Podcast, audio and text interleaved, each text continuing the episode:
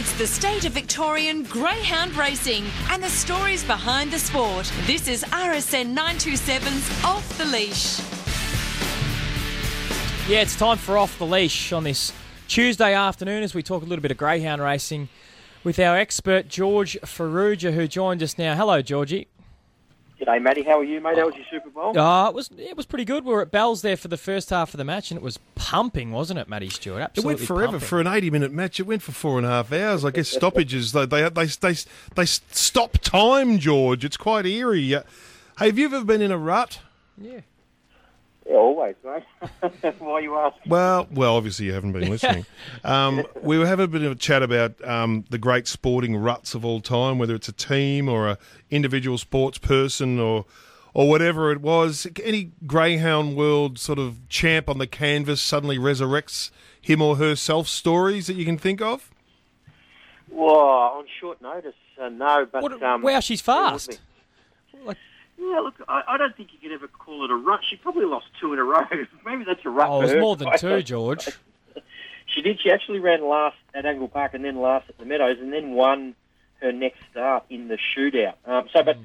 to your point, there was she lost three out of four, which she'd never done in her career prior to that. So, um, I suppose that's why she started at six dollars sixty for the for the feeding Yeah. prize, which is still, if you think about that price now, is just uh, unbelievable. Well, I think the greatest example when we take the lens back a bit is the future of the your sport was on its knees five or six years ago, and now it's in the most prosperous era in its entire history. So I guess the sport itself um, could say emerged out of the doldrums uh, or out of a rut, George. To be, it's almost like it's hard to imagine those days now, isn't it?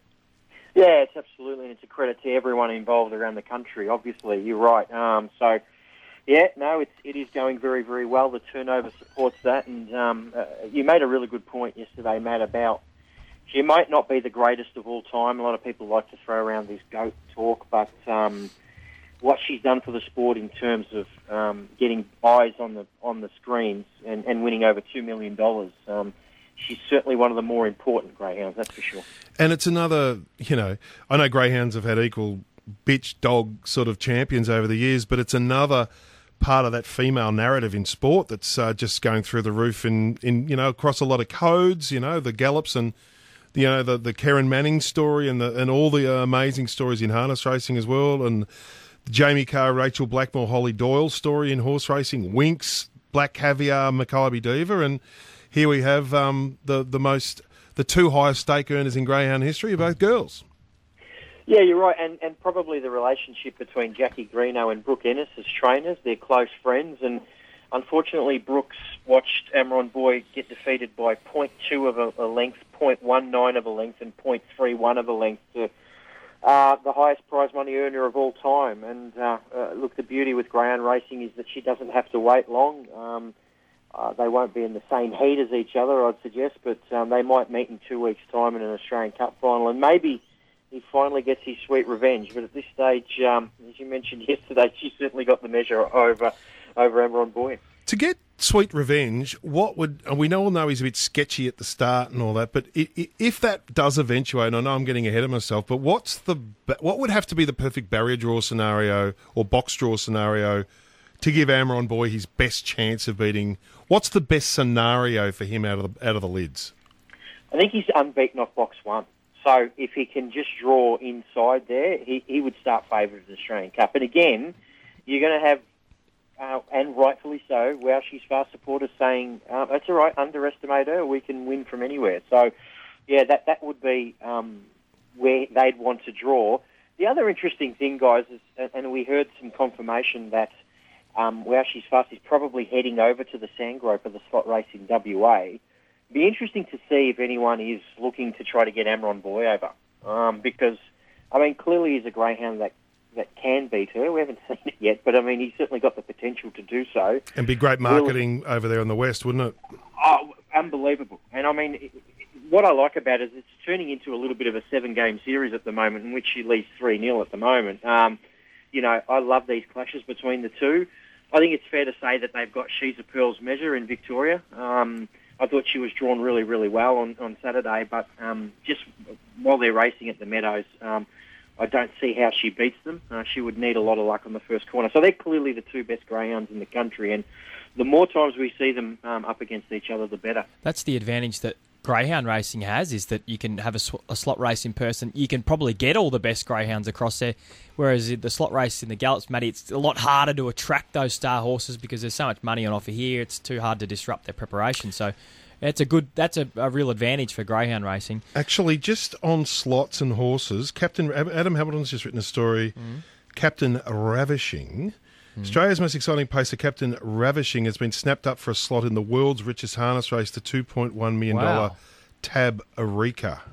Eureka, oh, sorry. Yep, yep, yep, yep. So the only thing I can't see it, in the story, uh, it's on March. Yeah. No, Miracle no, no, Miles March four. When's the Eureka? About, I think it's August from memory. It's later okay. in the year. He was the he was the favourite for that race um, Captain Ravishing. So all right, um, so he's been yeah. snapped up for the Eureka. So. So, George, with Amron Boy, for this to be the marketing highlight of uh, the last 20 years in Western Australia for, for greyhound racing, what, what's the sequence of events that has to happen for Amron Boy now to, to run in that race? I think they just, similar to what they do in the Phoenix, just have to make a deal with one of the slot holders uh, to get him over there. I think it's worth about three hundred and fifty thousand in prize money. So, well, that's, that would uh, automatically happen. That arrangement, wouldn't it? Is it? Isn't it irresistible for the owners and a potential slot holder because he's yeah. the most? Yeah, so it should happen, oh, shouldn't it? Yeah, it should. It should. It, that's if they want. If the, I don't think the race um, bumps into anything else. So I'm not sure. It'd be interesting to see because Wentworth Park wasn't a track he handled. You got races like the Easter Egg coming up, but if they know a little bit far out, like they seem to do with um, Wow She's Fast, they're, they're able to cater um, sort of what races they go for in between now and then. So oh, I'm, sure it will be definitely on the card. Um, and you've got to go into the race with a dog that you think can beat Wow She's Fast. Now, of course, there's going to be some local greyhounds. They've got a lot of fast greyhounds in WA that get the home court advantage. So I'm not saying it's a fait accompli right here and now, but um, I'd you'd be silly not to at least ask the question. And um, and Brooke and Jamie Ennis have been over to Perth. They won a Perth Cup with my bro Fabio. Like I'm sure that they'd be willing to travel. The weather's a little bit better then. It's not stinking hot and. Um, you know, oh, game on if it happens. It'd be fantastic. That issue we spoke to Cal Greeno about yesterday, which I was really fascinated by the the fact that it, when she comes into season and it could happen any day, any time, that is it mm. for her career. Are there you know, there's um, there's a product in a, a controversial one in, in in the Gallops world uh, uh, that's been outlawed in some states and approved in others to suppress the mm. the effects of coming into season, and obviously in the human world there are there are things that can be done as well. Is there an acceptable practice of suppressing that um, physiological event uh, in there greyhounds? Is. There is, Matt, but some trainers um, opt not to use that because they believe and this is just a general um, rule or a generalisation, I suppose, but they believe that it can sort of put some of the females off their game. They sort of sour a little bit and don't race at their best.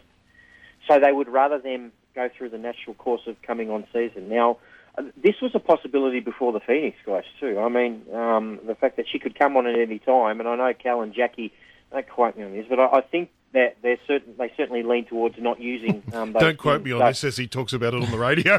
yeah, yeah. I, I, I, look, I, I, think from the greyhounds they've had in the past, and as I said, I know the owners of Wow She's Fast.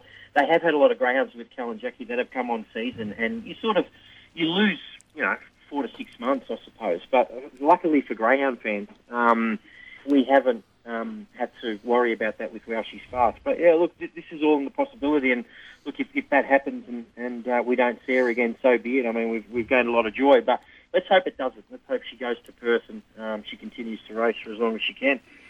Hey Georgie, a couple of other results on Saturday night. We also had the uh, the Zoom Top, uh, bit of an upset there. Stagger out Lee uh, for Jack Strutt was the winner, and also in the Rookie Rebel, it was the Dookie getting the job done.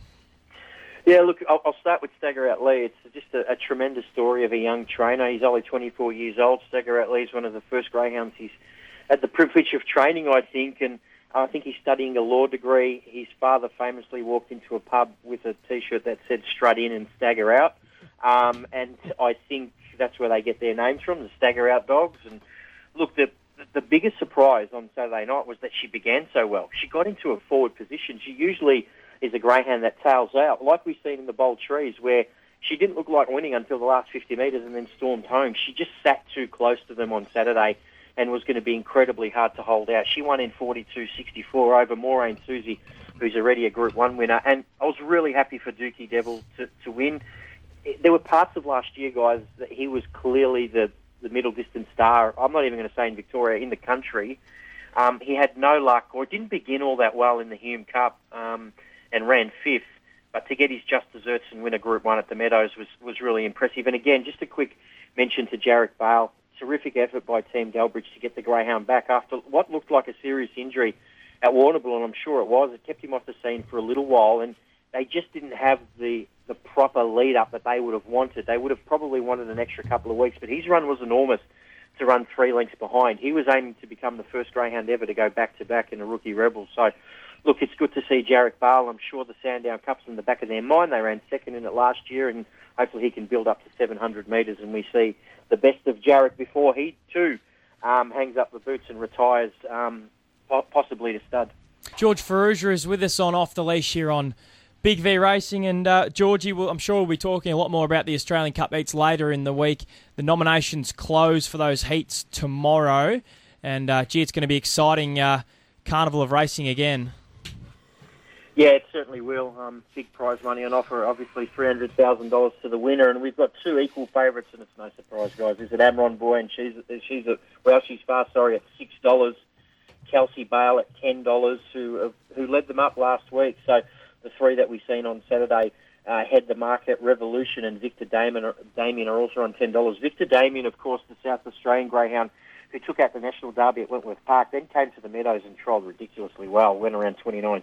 So he's, I'll tell you what, uh, he's an interesting one. Guys, we always like to look for something with a little bit of value. Mm-hmm. I think Landon Bale at $21 is, is certainly worth a little bit of a bet. He's a greyhound that makes his own luck, got lots of uh, good early speed. He could easily win a heat of the, the Australian Cup. And another one is Fernando Mick, of course, who began really well in the Temlee was sort of just chopped out and, and got kicked out wide. But at $34, we all seen his exploits in the Melbourne Cup where he, he got defeated a pimple by Yachi Bale after leading for most of the way. So they're probably two that I'd like to highlight in terms of their price. And uh, obviously, a lot will change depending on box draws, but uh, they're two greyhounds that do I wouldn't say don't need the right draw, but they do make their own luck in that first 50 metres. Yeah, we love following a couple of those futures bets, and you're very good at them as well, George. So we'll do that, and we'll talk a little bit more about the Bulli Cup tomorrow. There's a couple of Victorians engaged. Georgie, have a great afternoon. We'll talk tomorrow. No worries, mate. Speak